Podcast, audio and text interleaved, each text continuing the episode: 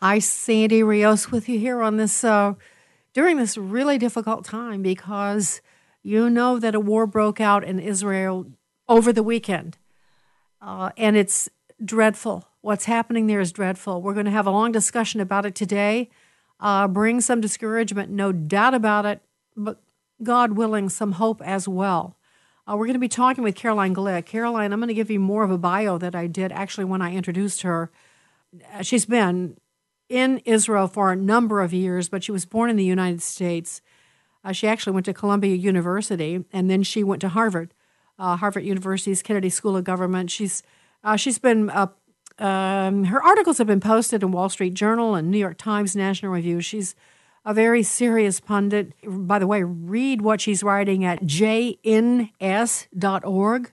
That's J N as in Nancy S dot org. Uh, this happens to be Monday, uh, October the 9th, when we're recording this. Uh, she's the featured guest of Sean Hannity tonight. Uh, so, um, but Caroline has written two books.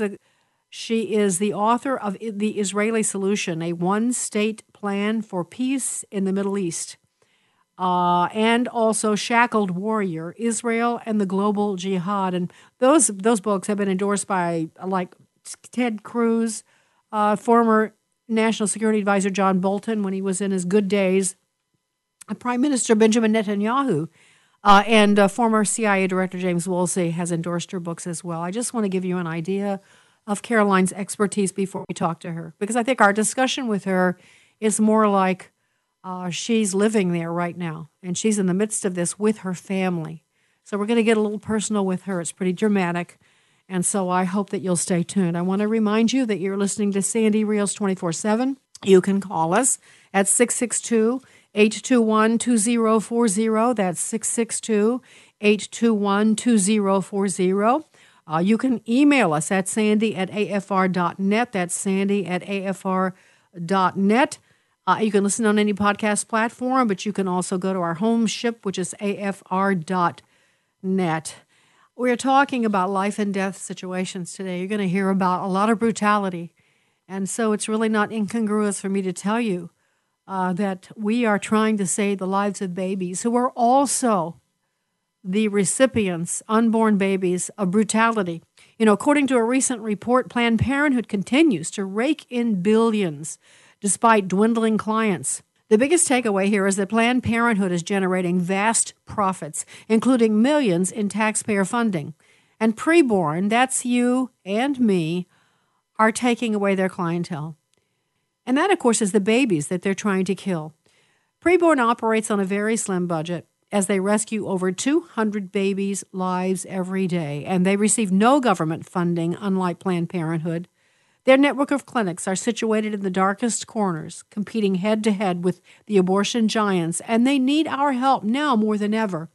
When you donate $28 to preborn, you will offer a free ultrasound to an expectant mother caught in crisis. If you would like to do that, you know, I think, by now. Go to preborn.com slash Sandy. That's preborn.com slash Sandy. All right, sit back and take your pen and paper or share this podcast so that people can hear what's really happening in Israel on this edition of Sandy Rios 24 7. From American Family Radio, Sandy Rios. We are not called to be nice. We are often called to be confrontational. And here with me in D.C. is Fox News contributor Sandy Rios. I think the most important thing we need to demonstrate to our children is genuineness that we actually believe what we say we believe. A longtime Fox News contributor, Sandy Rios, thanks very much for being with us. Seek justice. Not social justice, but God's justice. What's right and what's wrong. Sandy Rios is with the American Family Association, a pro life radio talk show host. We've got to say this is the line. Life is sacred. Director of Governmental Affairs for the American Family Association. Step up, speak up, say something, do something.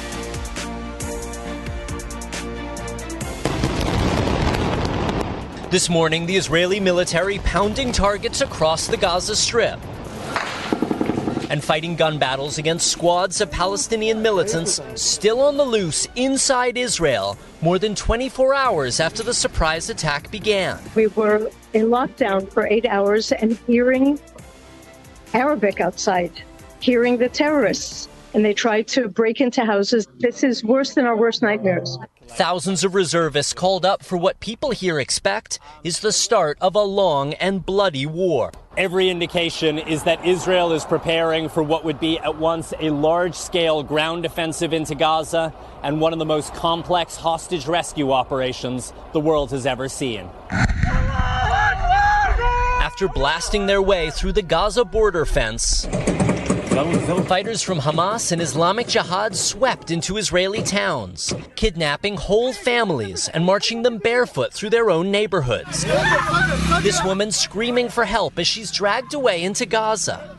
Her boyfriend, hands behind his back, helpless to save her. Her family identifying her as Noa Argamani, a 25 year old student who'd been at a dance party. This video later showing her inside Gaza, apparently uninjured.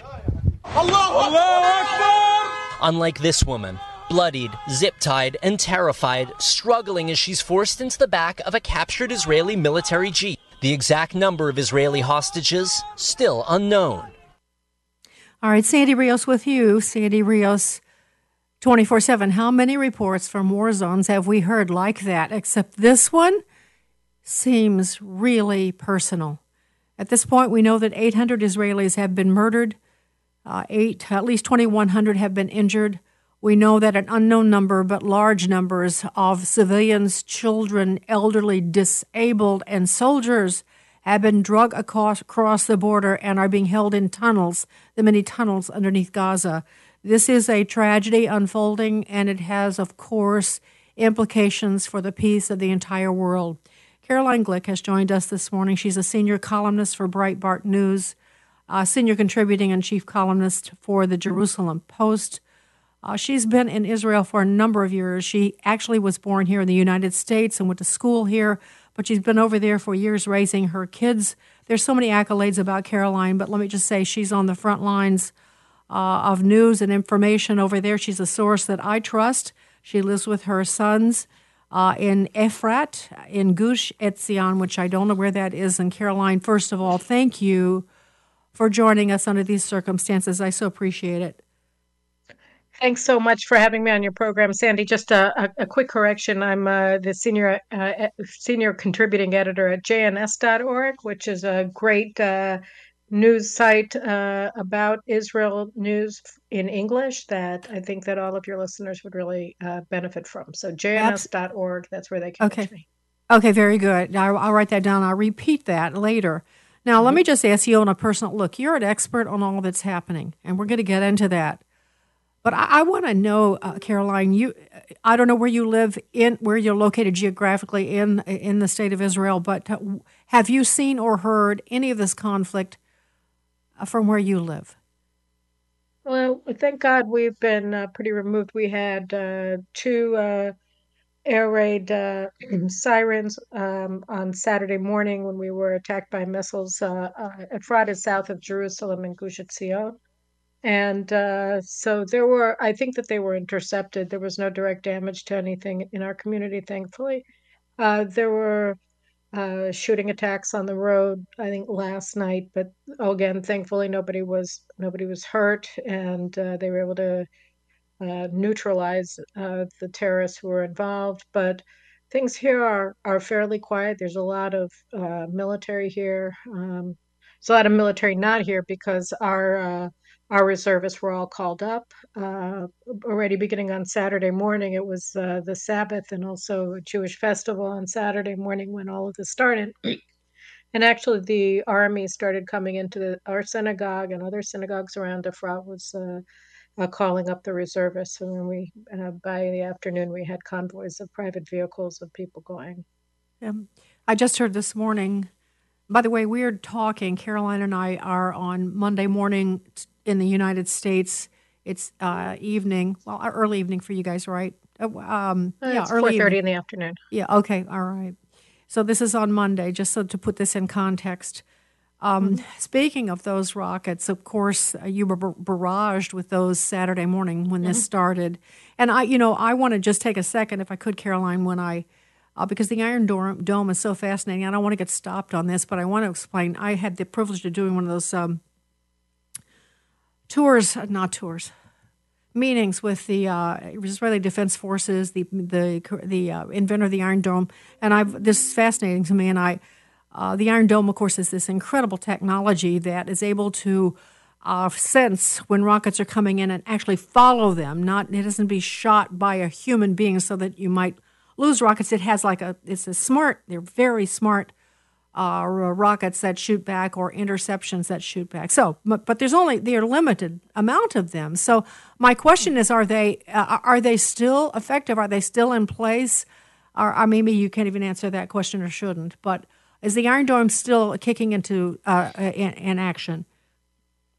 It is. Uh, we have. Um, you know the, the thing about the missiles that we've been absorbing so we've had uh, as of i think this morning had had over a 48 hour period uh, 4500 oh. uh, missiles shot into israel from gaza and uh, the first uh, several hours of the hamas offensive i think 3000 of those missiles were shot off and so that uh, definitely overwhelms the system, uh, and it keeps an eye on the north as well because we can't uh, have all of the batteries down in the south around Gaza or pointing towards Gaza. We also need them in the north because Hezbollah has another 150,000, 200,000 uh, rockets and missiles pointing at us, and um, so we anticipate uh, they've already been doing a series of uh, of assaults, uh, small ones in Israel, mortar fire. Uh, they had we had an infiltration just a couple of hours ago that uh, I think all of them were killed uh, by an attack helicopter. But um,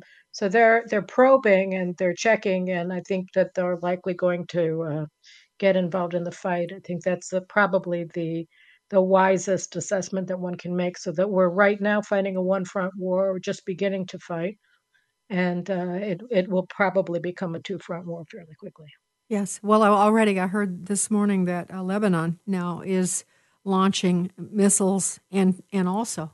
So they've joined the Hezbollah. Well, that's what I meant. That it's oh, it's from okay. Hezbollah-controlled uh, Lebanon. Uh, uh, uh yeah. So now um, I wanted to ask you a little bit about this music festival because my, okay, this is what I know about it, and you know a lot more than I do. There were uh, young people. It was kind of a rave for peace mm-hmm. with Palestine. Uh, and it, they had been, I believe, there all night. That's why they were in place when the rockets came in. Well, when the incursion came, I'm not sure if it was the mm-hmm. soldiers on the ground. It had to be because 200 of them, of them were killed. Well, you you tell us about that, Caroline, instead of me filling in those blanks. So that's how this. This was the I, first attack, right? Um, I think so. Uh, certainly, it happened at the beginning, um, but they did enter Israel from 20 different points. So it's not clear that there weren't coordinated attacks on the kibbutzim as well. But the rave specifically uh, is an important event because it's fairly clear that the timing of the assault was uh, based on the rave because the rave had 2,000 young people who had been partying all night. A lot of them were probably drunk or or whatever uh, from a night of partying at six o'clock in the morning. So they're also sluggish, um, and they're and it was lightly guarded.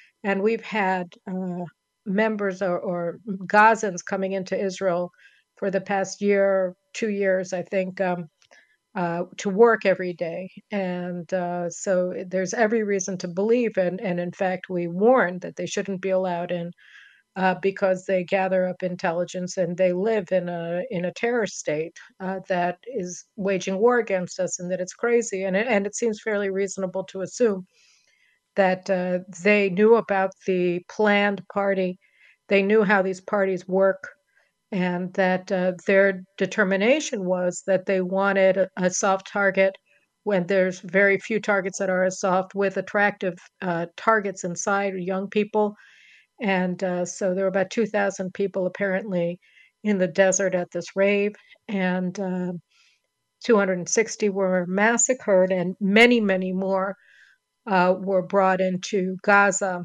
And there were scenes of, of uh, unspeakable atrocities, including uh, the rape of the women and uh, parading them. around Gaza, and the pictures of the young women who were taken in the rave have been making uh, have been uh, very uh, huge on the uh, on the internet and the in, in, the Arab world, and it's a very a clear call for jihad, and they're talking about enslaving the women's like they did to the Yazidi women's. I'm going to interrupt Caroline just for a second, um, and don't go away because she's going to tell us more about that rave and what happened. Uh, but you know, healthcare. Just think about what they're doing in Israel right now. I've seen pictures of how everyone is just jumping in. I, people cannot do enough. In fact, with reservists, they are rushing to the front lines even before they get called up. And people who are, they see bombed out buildings and they're just running into those buildings. We all know that when you're in a situation like that, you hope and you pray that you can have good medical attention. Now, that's a war zone, so this is not exactly right, but it's still always true that we want there to be good care for us and for our families, and that's where Christian Healthcare Ministries comes in. I want to tell you about how they have helped, like the Thorpes, who have a growing family, and like most families, the cost of pregnancy can be overwhelming. Christian Healthcare Ministries has shared in all their medical costs with ongoing pregnancies, and the Thorpes have the peace of mind knowing that all costs will be taken care of as they grow their family. Knowing they're surrounded by the body of Christ and are being prayed for only makes their peace of mind greater. If you're interested in checking out Christian Healthcare Ministries, just go to chministries.org slash Sandy. That's chministries.org slash Sandy. And now back to Caroline Glick. The thing, let me just say, the thing about the rave that's so important to understand is that the rave shows the nature of Hamas. I think Yes. that and what they did in the kibbutzim, because in the kibbutzim, which are farming uh, communities, and they're located, these particular ones are located along the border with Gaza. Hamas went in specifically to slaughter civilians and to take prisoners who are soft. So women, children, babies, uh, and and uh, that was their goal. That's what they set out to do. That's what the goal of this operation was, from their perspective, was to cause mass uh, death and destruction, demoralization, humiliation, etc., of the Jews of Israel. Carol, I know this is unpleasant for me to say, but I just have to tell people we're talking about slaughter here. We're talking about beheadings. We're talking about horrible, horrible things. And I would tell you, all of you listening, to be careful what you see. Look, be careful when you look on Twitter, because some of those things you can't unsee. This is how bad it is. And so, with that, I- want to ask you uh, at this point. Now, I know you've had, look, the UAE has spoken up in support. Uh, Slovakia uh, has spoken up in support. Um, Canada is waving, you know, waving, putting up Israeli flags, and of course, the United States, which I'll get to that in a minute because you probably know how I feel about our support. I don't have any faith in the Biden support, but nevertheless, lip service has been given. How about Egypt, who's it's right there on the other side of Gaza? Any news from them on their response? Um, well, the Egyptians apparently are talking to Hamas. This is what we've gotten. Uh, they're talking to Hamas uh, about uh, having uh, unconditional uh, return of the women and children that they've seized to Gaza. Um, and they're not talking to Israel. I think that Hamas may have gotten some flack from the Arab world, and uh, it's possible that uh, that we'll see a uh, some movement on that, but I I think it's also very possible that this is just a form of psychological warfare. I mean, everything is, and and you know, this really is the nature of jihad, and we haven't seen. I think that the the attack, the nature of the attack, the heinousness of the attack, the premeditated premeditated nature of the attack are very important because they tell us two very important things. Um, this is an act of jihad. Uh, this is very much like what we saw with uh, ISIS, what we saw with Al Qaeda um, in Iraq, in Syria, in Afghanistan, and in other countries, uh, and in uh, Mumbai in 2008 as well. Um, but it's on a larger scale than ISIS ever dreamed they could do. Um, and it's directed against Jews specifically. And uh, it's, it's, um, it, it, it shows uh, just how annihilationist the Jew hatred is among jihadists, um, and how important it is to kill Jews and the the abuse that they've been uh, meeting out on the children that they've Hmm. seized to Gaza are also openly hateful because the children are Jewish. And so I think I think it's important to understand both that this is not motivated by anything political. That may obviously it serves the strategic ends of Hamas's uh, bosses and state sponsor in the Islamic Republic of Iran. But I think uh, the program here is is straight jihad, and it is motivated not only by the jihadist belief system of Hamas um, and uh, the Muslim Brotherhood, which it's a member of, but also by their intense uh, genocidal, Nazi-like anti-Semitism, hatred of Jews, and uh, and I think it's very important for anybody who is thinking about, you know, I don't know, Palestinian statehood, peaceful coexistence. All of those concepts have just gone out the window as a, after we've seen this. I mean, we had seen plenty. I didn't need to see this in order to know. Yeah, Uh, I can't. but apparently the- others did. The denial is just beyond, uh, you know, we have the same thing here, and you know that, Carolina. It's the denial, the delusion is unbelievable to me. And even that Israelis living there, seeing that, knowing that with your history, would be so, would leave their guard down and have so many in the government, even who don't, are not clear thinking. And I our government, we, I, I just want to mention this one thing. You said this, but I want to emphasize that Iran is behind this. And we know that. We know that. We know that there were meetings uh, recently in uh, what in um, I forgot what the, we, um, several meetings in Beirut. Beirut. Okay, so the Wall Street Journal is reporting that, and yet our government says, "Oh, we don't have any information at this time to corroborate this account." That's what we're dealing with here. But Caroline, I want to give some really good news. This is this is encouragement. I saw, and I'm sure you know about this. Uh, I was watching Fox this morning uh, when Trey Yangst was reporting here, and as he was trying to talk, he was interrupted by this really loud singing. And it was Israeli soldiers singing patriotic songs, waving flags, and, and others that had come to the border there, sending the soldiers wherever they were going off to. And it was just so moving and so beautiful. And um, I'm, does everyone in Israel know about that? Or was that just a moment that I caught? Oh no, it wasn't a moment that you caught. It's everywhere. Uh, my husband's son has also been called up on emergency orders, and uh, actually, my husband is there now, um, visiting him and giving him equipment before they go in. But uh, he emailed us this morning or texted us this morning that you know they don't have to. They're. It's a shame that their wives aren't there because they could just do their shopping for the next month with all of the citizens who are outside of the base with massive amounts of food that they brought for them.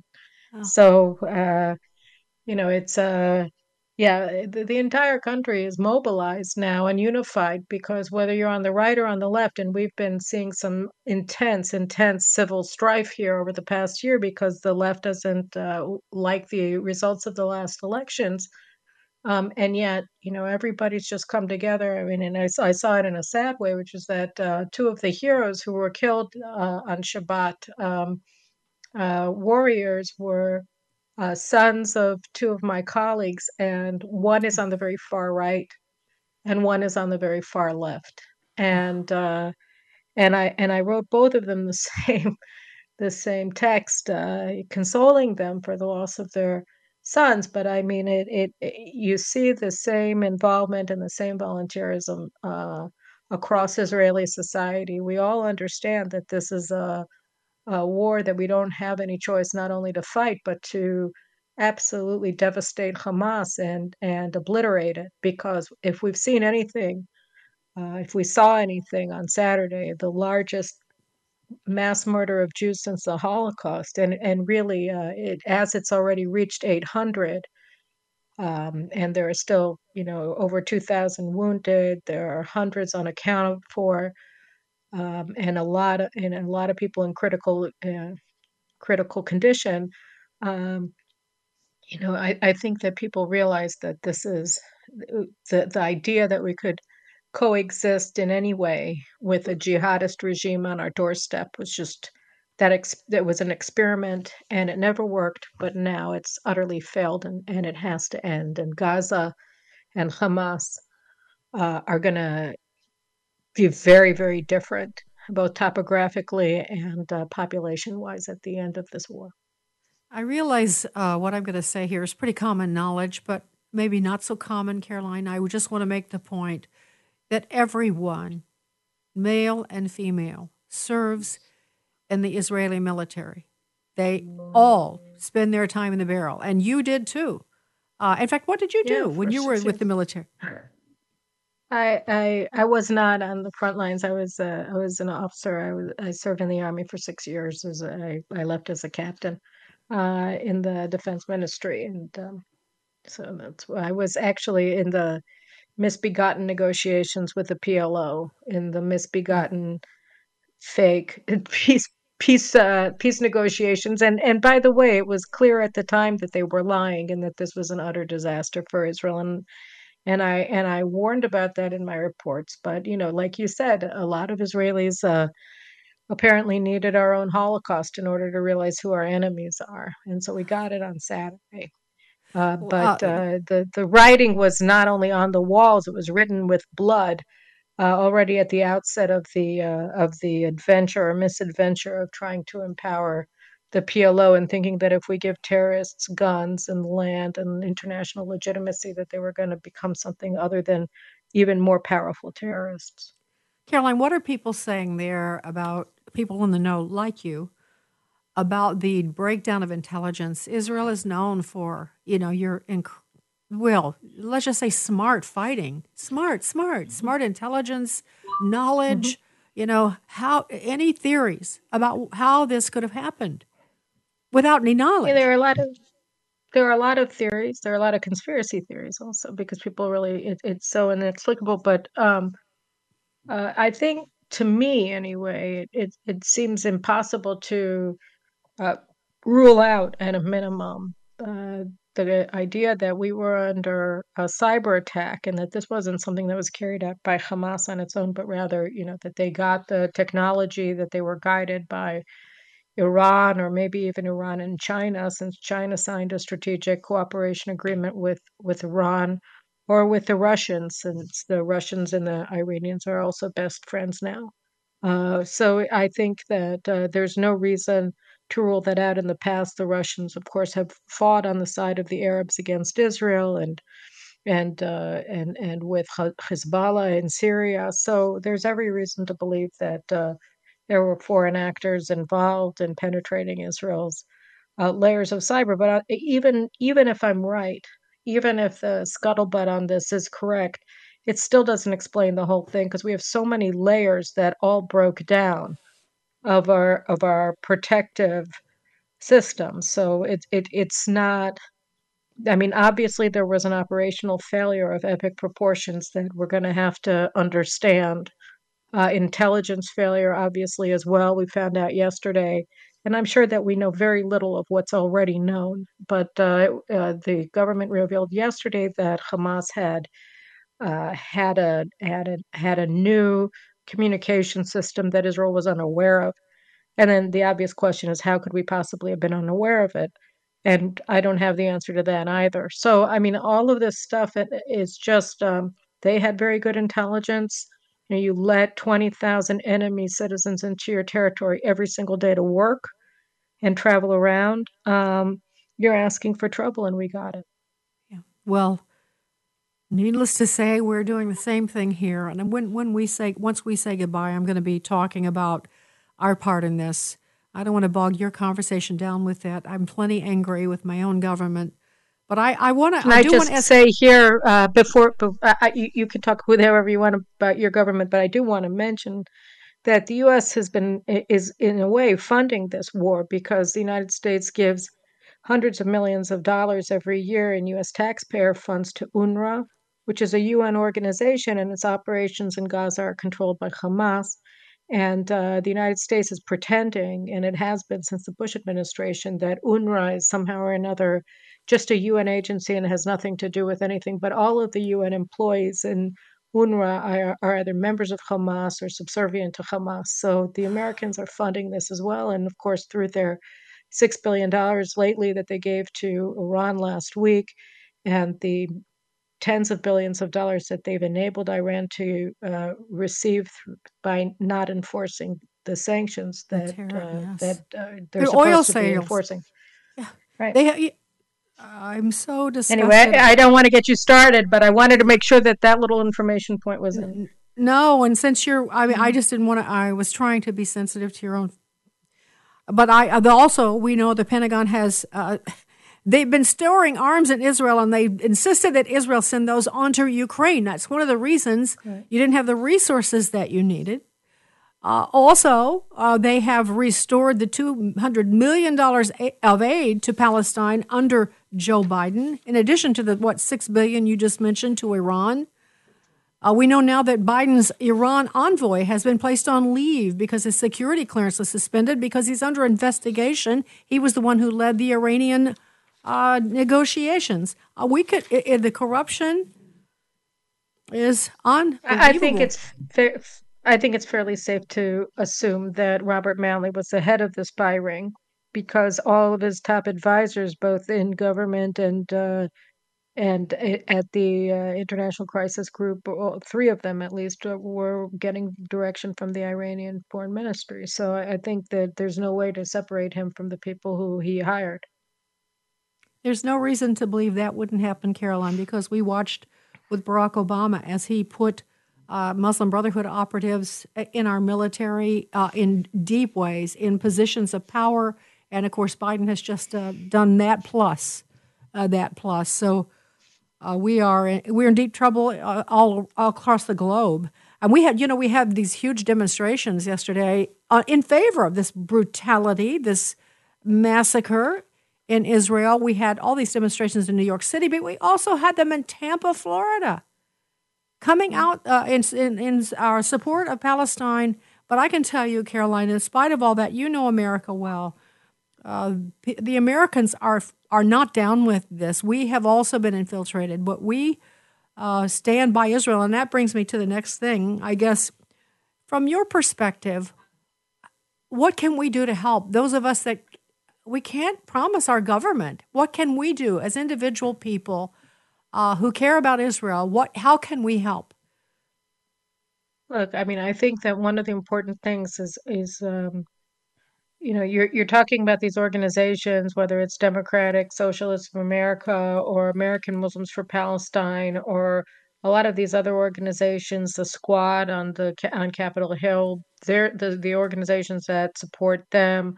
Uh, a lot of the uh, a lot of the different organizations. These are terror front organizations. Uh, they operate on behalf of Hamas. These are this is these are this is information that was already exposed by places like the Foundation for Defense of Democracy in in testimony in sworn testimony before Congress as far back as 2018 2017 so these are things that are known and I think that when you're looking at these people supporting, I saw in at, in Times Square, this woman was holding up a a, a, swastika, a swastika. You know, yeah, thank you, we got it. You know, yeah, we know. Look at what you're putting Jewish babies in cages in Gaza. Yeah, we get it. You're Nazis. All right. So I think the United States has counterterrorism laws that ban these kinds of uh, organizations from supporting, providing material support for terrorists. And I think that having these kinds of demonstrations of support for genocidal Jew haters who are actively committing acts, uh, uh, uh, crimes against humanity, and um, and atrocities against Israeli civilians and soldiers, I think that that they have to be outlawed, and I think that it's important for for the American people, you know, in your localities to go to your police and file complaints against them and to sue for them to be closed under the counterterrorism statutes. And I know people can't, you know, regular guy, I'm not going to go and, and file a lawsuit, but I think that these kinds of things are important. I think it's important to not only demonstrate on behalf of Israel, which I think is really important, and, and against the kind of Jew hatred that is being experienced in the United States by American Jews, particularly at the hands of, of leftist progressives who are are, uh, are uh, have formed sort of a red green alliance with these uh, with these jihadist organizations. But I think uh, and demonstrations are are important most importantly because it empowers Americans to stand up to these bullies on the left and also pressures local governments to take action against them but I also think it's important to actually uh, uh, uh, take action to try to outlaw these organizations from openly operating in the United States because they are providing material support to terrorist organizations. That's a great. That is a great suggestion. That is a great suggestion, Carolina. Uh, we're going to and that endangers Americans. That endangers yeah. Americans. That brings what we're experiencing in Israel to your shores, and you know what they do. You saw it. Yes, I do. Well, we've it's a it's an old song. They've been singing it, you know, for centuries. That's what they've always been doing. They don't. They're not very creative. They have been, you know, butchering people in the same way for a long time. But I um mm-hmm. I, I want to say well, I want to I'd like to ask you one more question, but I don't want to be disrespectful of your time, Caroline. There's just one other topic, if you could indulge me. Uh, the, they the the jihadists, of course, are blaming. They always blame Israel. So the initial blame was on the fact that uh, the way this is written from a leftist publication, I don't even know what it is because I just have a sheet of paper here. More than 800 Israeli settlers stormed the Al Aqsa Mosque compound in occupied East Jerusalem on Thursday under the protection of Israeli forces. And rabbis, and of course, this is the Orthodox, I'm sure, uh, the far right in Israel, the Jewish Orthodox. But I, I, I, saw a photo of it. Now, I, I don't know how you feel about this, but I didn't see them storming. I just saw them walking. There were a lot of them, but they were not storming the mosque, but that's the way it's stated here. I, I know this is a sensitive talk, topic because there's a lot of resentment from in a lot of quarters against the, the, the religious Jews. Uh, but what are your thoughts about that? Um, and uh, just so that's part of a second question. But what are your thoughts about what happened on that Thursday? Um, I, am going to have to cut this short because we're getting an air raid siren here, but I have to get my kids. But I'll just tell yeah. you quickly I am a religious Jew, and all those Jews were doing was um, was exercising their right to religious freedom by going up onto the Temple Mount. And by the way, Jews and Christians are barred from praying at the Temple Mount. Yes. Uh, because uh, because that's just the way it is. You know, this is the the Islamic authorities there. Every time that a Jew dares to say, you know, a, a prayer, the first prayer, boys, come in here. Um, they uh, they say that we're trying to assault Al Aqsa, which is a mosque that they built where this is the Temple Mount. This is yes. where the Holy Temple of Jerusalem was. So they built a mosque on top of the Temple Mount, and they're telling us that we're assaulting Islam when we go up there to visit. We're not even praying. Okay. Anyway, I, I have to go. Uh, yes, I appreciate uh, your I support for Israel. Yeah, the, Caroline, Lord, I just okay. want to pray for Caroline and her family right now. Lord Jesus, keep Thanks. them safe. Yes, Caroline, thank you, thank you much. for your time. God bless you all. Thank you. All right, take care. Bye bye. Okay, bye bye. Boys. Well, that was. Uh, I, I'm just speechless. That was such a dramatic moment. I mean, she's right there in the middle of it. You know, we the, the ground is even, and they always say at the foot of the cross, and that's for sure. But it's also even even in time of war. You know, it's just basic survival with your kids, your family and we need, if you aren't already, to be praying for the state of Israel. I, I'm just praying. I'll tell you what I'm praying. I'm praying, God, show your power. Show your power through your people. I realize Christians are his people. I don't want to get into the theology of that. But we know, I know, I believe, I don't care what some Christians say, that God's promises to Israel still stand. They are still the apple of his eye. He still wants to redeem them. And I'm just praying. I just prayed yesterday, God, you just as you through the in the Old Testament had endless amounts of forgiveness for them. I just pray that they will turn to you, that you will forgive them, and you will show your power. That's my prayer right now. Uh, that was a dramatic moment with Caroline. I'll be forever grateful that she gave us that interview. Uh, I hope you'll stay tuned because Bruce is going to join me next. And we're going to talk about some of the military implications and other stories that we didn't get into with Caroline. So uh, stay tuned. This is Sandy Rios 24 7 on American Family Radio.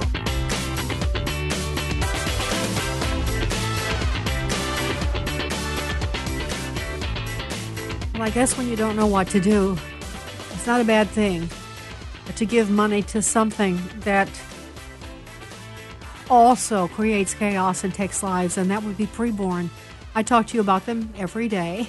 We talk about preborn.com and how they save the lives of babies uh, because they show moms pictures of their babies through ultrasound, and that's what you provide.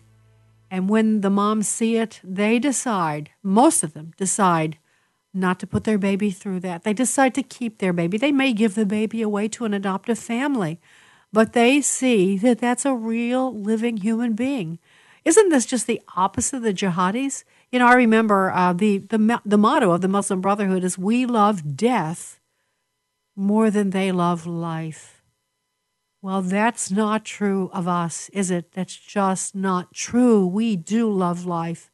And so we're putting our money where our mouth is. I urge you to go to preborn.com slash Sandy. That's preborn.com slash Sandy and make your most generous donation. But overnight, Israel's military beginning to release names of more than 25 soldiers killed. President Biden voicing his support and warning Israel's enemies not to escalate. This is not a moment for any party hostile to Israel to exploit these attacks to seek advantage. But this morning, mortar fire from militants in Lebanon aligned with Hamas. Israel striking back with drones, raising fears that this war could soon spread to multiple fronts. Meanwhile, more waves of relentless rocket fire from Gaza. While inside the strip, hospitals overflowing with the dead and wounded, Israel's military ordering Palestinian civilians to evacuate specific areas. But in densely populated Gaza, home to 2 million people, there's nowhere for families to run. And if Israeli forces enter on the ground, the already massive loss of life may be only the beginning. Sandy Rios back with you. This is Sandy Rios 24 7, in case you had forgotten that.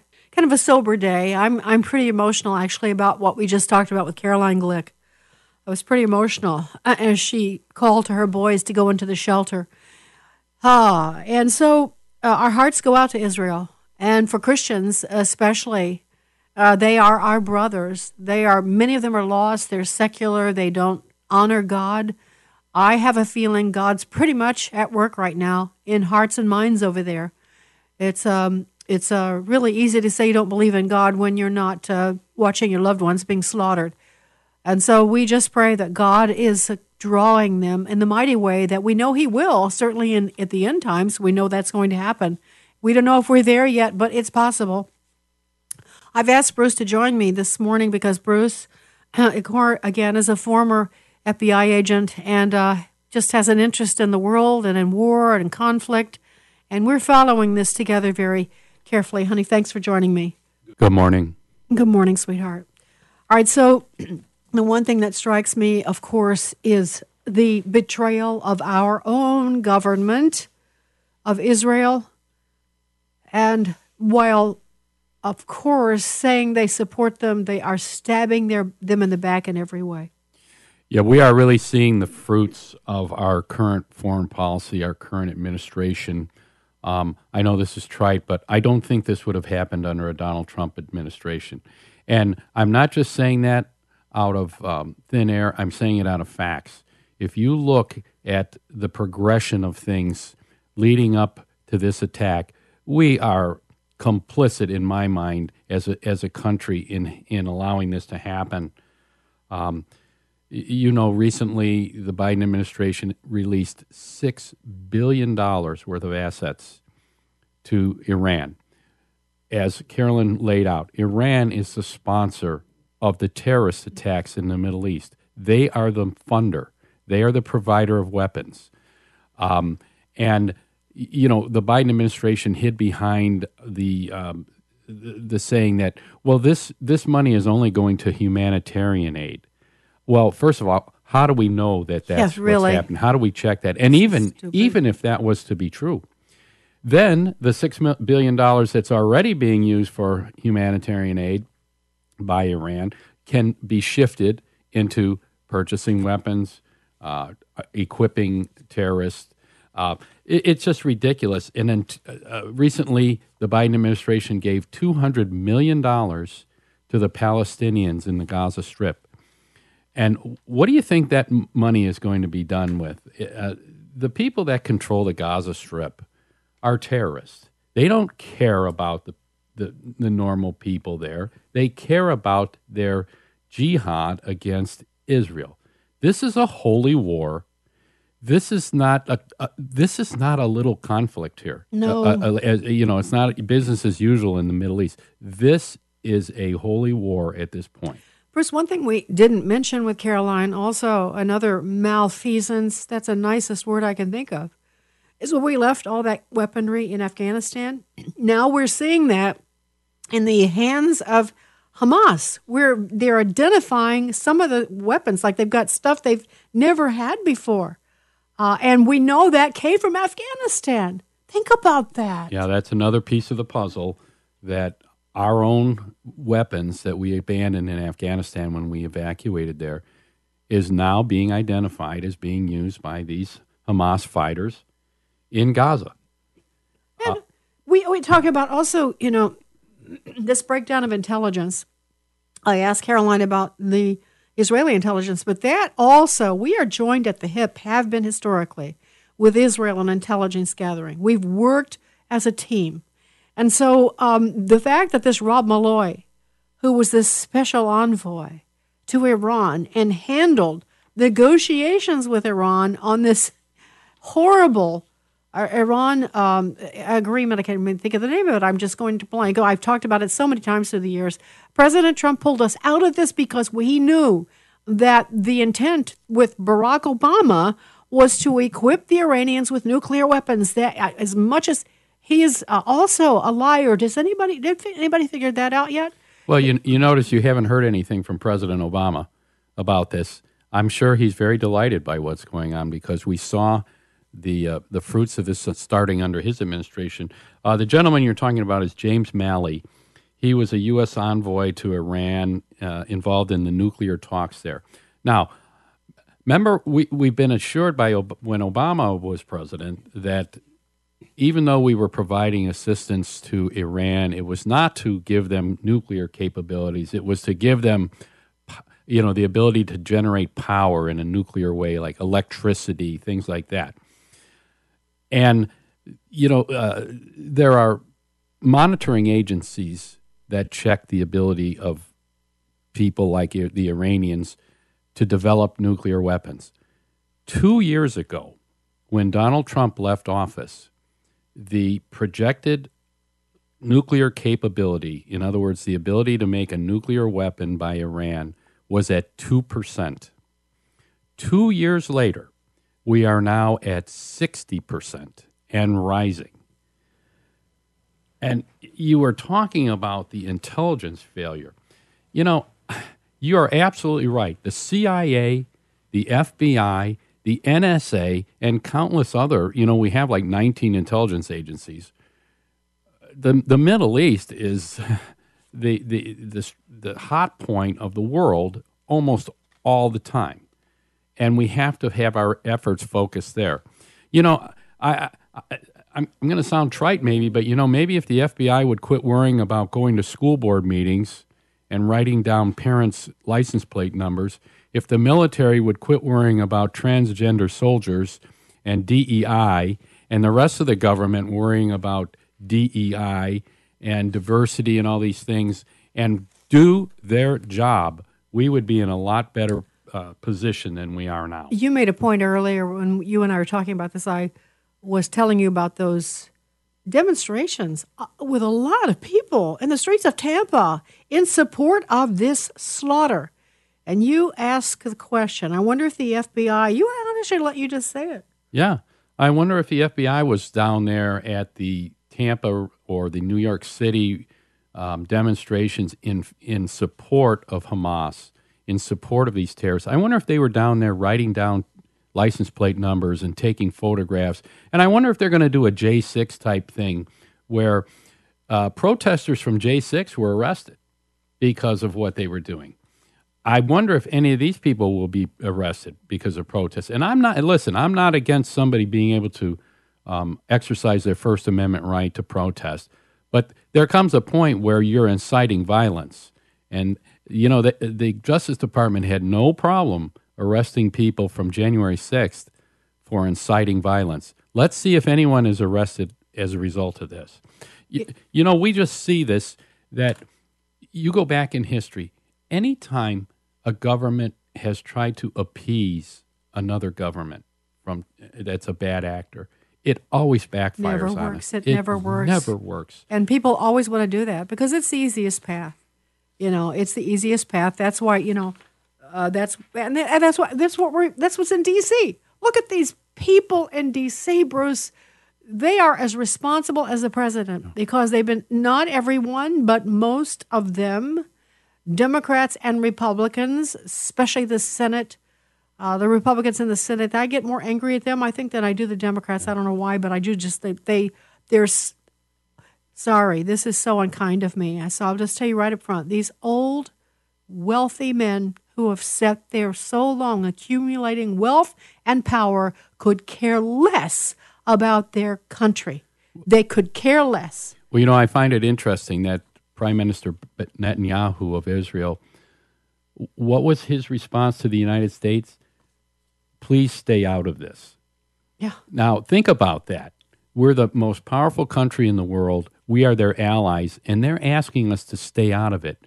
You know why they're doing that? Because they know our reaction will be what was given out in our initial statement, where our government asked Israel to stop, to not respond to this. How in the world can you tell Israel not to respond to this? So it's the old thing do you want to help me? Don't help me. That's what Israel is telling us because they know if we get involved, our diplomacy will be you have to go easy on people, you have to let them express their uh, anger, and then you know uh, we'll do something to try and make it better later. Israel doesn't have time to do that. They have to deal with this situation right now. Yep. Bruce, a couple of things that we didn't even get into, cause, but these are important. We talked about Rob Malley, who's the special James envoy to Robert, is what I've got. Rob, Ma- uh, the, and we know Caroline actually said she thinks he's the head of the spy ring. But here's the other story: there's a woman named Ariane Tabatabai. She is the chief of staff of Pentagon counterterrorism, and she served in the Iranian government. And now she's the chief of staff of Pentagon counterterrorism. Um, Congressman Vanderdrew said this Why would we hire someone who has access and security clearance to some of the most sensitive and important issues, who obviously has had a relationship with the administration in Iran? That's just yet another one. If anybody wonders why is this happening, that's one of the reasons. Well, you, you look at Two of the um, reasons. Antony Blinken, our Secretary of State. Now, the, the, the job of the Secretary of State is to set our national policy in regards to things around the world. And what did Blinken say? On Saturday, he goes, uh, we, we don't know if Iran is really behind these no attacks. we have no evidence of that. Of course, we're working on it. Uh, uh, you know what? Everybody in the world knows that Iran is behind The it. Wall Street Journal just published a whole article I- about I know that the. Wall Street Journal seems to have a lot more intelligence than the entire United States intelligence community. They're reporting things about the hostages, about uh, where the strongholds are, things of that nature. And uh, look, I know we don't we don't publicly talk about our intelligence sometimes, but when you have our Secretary of State vacillating while rockets are being fired in by the thousand to um, you know let me let me ask you this. Everybody talks about how poor the palestinians are and how the gaza strip is basically a ghetto but yet thousands of missiles managed to be shipped into there thousands managed to be assembled and thousands managed to be launched. Now if these people in the gaza strip on their own are so poor and unable to do anything do you think they're the ones behind these missiles no it's the money and the advisors and the and the soldiers from Iran that are helping do this. funded by the United States of America. And I a couple of more things that are important. You ask where Obama was, where he's been? Well, I don't know. He might have been at the White House because Sunday night the White House had a live band. They were having a barbecue. In the late afternoon and early evening, this is on Sunday, a live band could be heard coming from the area near the Rose Garden. Your pooler, that's the, uh, the, the media pooler, ask why a band was playing. From the White House, the president and first lady are hosting a barbecue for White House executive resident staff and their families. All right, so that's what your president's doing while this is happening, and, and um, yeah, yeah, just wanted to encourage him, and I want to do. You know, Fox News is making a big, big deal out of there being no Speaker of the House right now. Like that is one of the big problems here. First off, the Senate is not even in session; they're on break right now. So, uh, you know, and uh, And they're the ones that handle foreign and relations. they are. And I think what's more important is not that there's a vacancy at the Speaker of the House, but that there is a vacancy for a U.S. ambassador to Israel. There is none right now. Wow. Jack Lew has been nominated uh, in an emergency session this weekend, but don't you think that's a little bit more of a problem that we telling. don't have an ambassador to It is because they're yes, I do. It's just another clue, Bruce, in this horrible, horrible puzzle we're putting together. And I want to talk about one last thing. I want to speak about the speaker's race. Uh, this is a drama playing out even as we speak. You know that. Before this attack happened in Israel on Saturday morning, uh, we were regaled with all these uh, comments about the speaker's race. And I have a different view, and I want to share it. Um, I I am not mad at Matt Gaetz. I think Matt Gaetz is a hero in this case. I have to tell you because Kevin McCarthy, without going to a lot of, I won't go into a lot of detail here given the time. Kevin McCarthy cannot be trusted. I could tell you stories about this, but I can tell you he has stabbed this country in the back and conservatives in Congress time after time after time. He controls a ton of money. That's why so many of the con- the conference, Republican conference, are are liberals. That they don't. They're RINOs, as we would whatever words you want to fill in. That's because Kevin McCarthy has spent his war chest making sure they're elected, so that they would be loyal to him. And he spent his money tr- against sitting conservatives to get them out. Now, that's just one thing. I could tell you a million more things, but he cannot be trusted. He is not the right person to be Speaker of the House right now. He isn't. This was a wonderful thing that happened to take him out. Some of us have been trying to get him uh, in various ways. It's not our role because we're not in Congress, but we've known that he is undermining and harming the nation. Uh, he's the one who's agreed to so many of Biden's horrible policies. He's undercutting uh, conservatives in the House. And so they were fed up with it. That's why they took this chance to get him out. And they succeeded. Now, Jim Jordan seems to be the candidate conservatives are rallying around.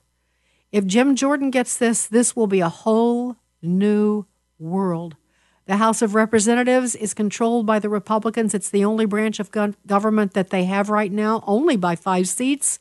Uh, but we need a strong man. And I might, might I also say, might I also say, because I believe the times are so dangerous, and I actually believe we are entering into whatever the end times are that God meant. I think that's what we're seeing. It's a good thing to have a man who understands the scripture, understands end times. He's not going to he's not going to lead with that, but he gets it, and he's going to have a passion to fight. So, um, if you have a congressman, that I know you all do, not a bad time to call them and say support Jim Jordan. Now that's how I feel about it. Uh, support Jim Jordan. Uh, Matt Gaetz had nothing to gain from doing this. All he's getting is grief. Uh, he wasn't trying to be speaker. He just did had the courage and the boldness uh, to call for a vote against Kevin McCarthy, and it worked. And no one thought that it would. So, hats off and congratulations and thank you, Matt Gaetz. And now we stand by to watch uh, as I hope and pray Jim Jordan will be uh, the new um, head of our House of Representatives. You will be so proud if that happens, and you will see such a change in that body. So I want to end on that. You know that God is always in control. Uh, God is, boy, is He ever involved in this in ways we cannot see. And so just be encouraged, take heart, do not be discouraged. Uh, God uh, will not neglect or leave His people. He will not do that. All right, thanks, honey, for joining me. It was my pleasure, and it's certainly an, an ominous situation, and we do need to be praying because, as I say, I believe this is a holy war. We are at a real moment in time right now. I think so too. and it's uh, going to hit us really hard here. We'll talk about that on a later date. Uh, but thank you so much for listening to today's edition of Sandy Rios 24 7. I want to remind you that you can call us at 662 821 2040. I want to remind you that we have some great sponsors. Preborn is one of them. You can go to preborn.com slash Sandy to make your most generous donation.